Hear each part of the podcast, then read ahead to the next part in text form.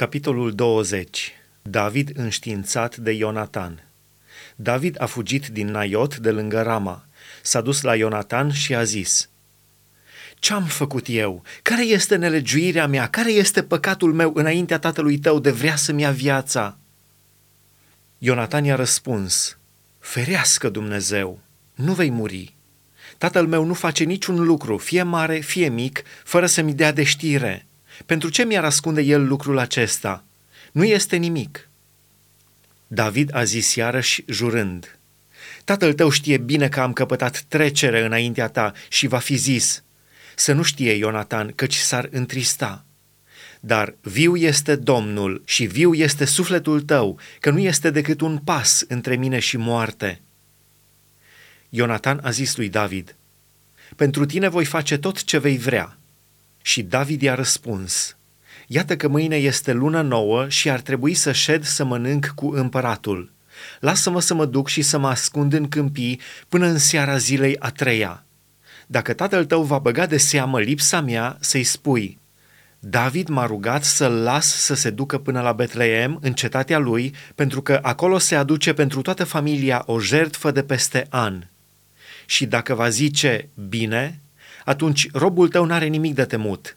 Dar dacă îl va apuca mânia, să știi că pieirea mea este lucru hotărât din partea lui.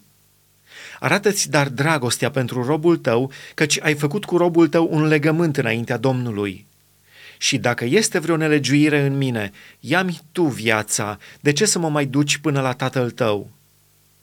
Ionatan i-a zis, Departe de tine gândul să nu-ți dau de știre, dacă voi afla că pieirea ta este lucru hotărât din partea tatălui meu și amenință să te ajungă.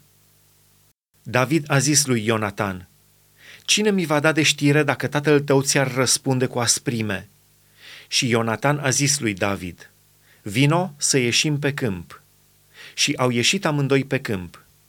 Ionatan a zis lui David, iau martor pe Domnul, Dumnezeul lui Israel, că voi cerceta de aproape pe tatăl meu mâine sau poi mâine. Și de va gândi bine de David, Domnul să se poarte cu Ionatan cu toată asprimea, dacă nu voi trimite pe nimeni să-ți dea de știre. Dacă tatăl meu va găsi cu cale să-ți facă rău, iarăși îți voi da de știre și te voi lăsa să pleci ca să te duci în pace. Și Domnul să fie cu tine, cum a fost cu tatăl meu. Dacă voi mai trăi, să te porți față de mine cu o bunătate ca a Domnului. Și dacă voi muri, să nu îți îndepărtezi niciodată bunătatea față de casa mea, nici chiar când Domnul va nimici pe fiecare din vrăjmașii lui David de pe fața pământului. Căci Ionatan a făcut legământ cu casa lui David. Domnul să se răzbune pe vrăjmașii lui David. Ionatan a întărit și mai mult față de David dragostea pe care o avea pentru el, căci îl iubea ca pe sufletul lui. Ionatan i-a zis, Mâine este luna nouă, se va băga de seamă lipsa ta, căci locul tău va fi gol. Să te pogori a treia zi până în fundul locului în care te ascunsesei în ziua când cu întâmplarea aceea și să rămâi lângă piatra Ezel – eu voi trage trei săgeți înspre piatra aceasta, ca și când aș lovi la țintă. Și voi trimite un tânăr și voi zice, du-te de găsește săgețile. Dacă îi voi zice, iată că săgețile sunt dincoace de tine, iale, atunci să vii, căci este pace pentru tine și n-ai să te temi de nimic. Viu este Domnul. Dar dacă voi zice tânărului, iată că săgețile sunt dincolo de tine, atunci să pleci, căci Domnul te trimite. Domnul este martor pe vecie pentru cuvântul pe care ni l-am dat unul altuia. David s-a ascuns în câmp. A venit luna nouă și împăratul a luat loc la ospăț ca să mănânce. Împăratul a șezut ca de obicei pe scaunul lui lângă perete. Ionatan s-a sculat și Abner a șezut lângă Saul, dar locul lui David a rămas gol. Saul n-a zis nimic în ziua aceea, căci, zicea el, s-a întâmplat. El nu este curat, negreșit nu este curat. A doua zi, ziua a doua a lunii noi, locul lui David era tot gol. Și Saul a zis fiului său Ionatan, Pentru ce n-a venit fiul lui Isai la masă nici ieri, nici azi? Ionatan a răspuns lui Saul, David mi-a cerut voie să se ducă la Betleem El a zis, Dă-mi drumul, te rog, căci avem în cetate o jertfă de familie și frate meu mi-a spus lucrul acesta. Deci, dacă am căpătat trecere înaintea ta, dă-mi voie să mă duc în grabă să-mi văd frații. Pentru aceea n-a venit la masa împăratului. Atunci Saul s-a aprins de mânie împotriva lui Ionatan și i-a zis, Fiu rău și neascultător, nu știu eu că ți-ai luat ca prieten pe fiul lui Isai spre rușinea ta și spre rușinea mamei tale? Căci câtă vreme va trăi fiul lui Isai pe pământ, nu va fi liniște nici pentru tine, nici pentru împărăția ta. Și acum trimite să-l caute și să mi-l aducă, fiindcă este vrednic de moarte. Ionatan a răspuns tatălui său Saul și i-a zis, Pentru ce să fie omorât? Ce a făcut?"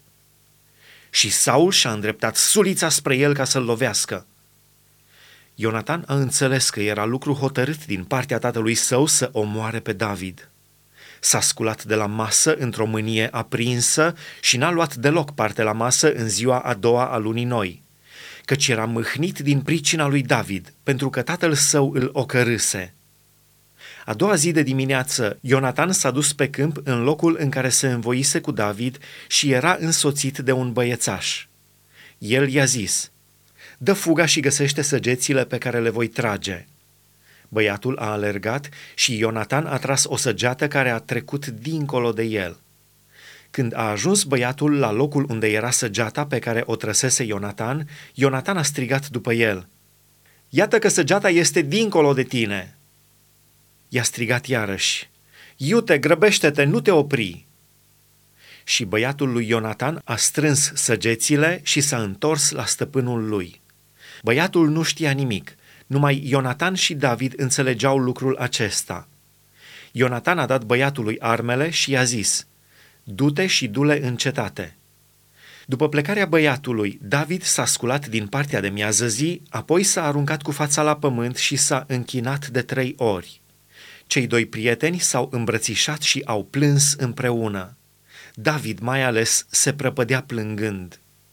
Și Ionatan a zis lui David, Du-te în pace, acum când am jurat amândoi în numele Domnului zicând, Domnul să fie pe vecie între mine și tine, între sămânța mea și sămânța ta. David s-a sculat și a plecat, iar Ionatan s-a întors în cetate.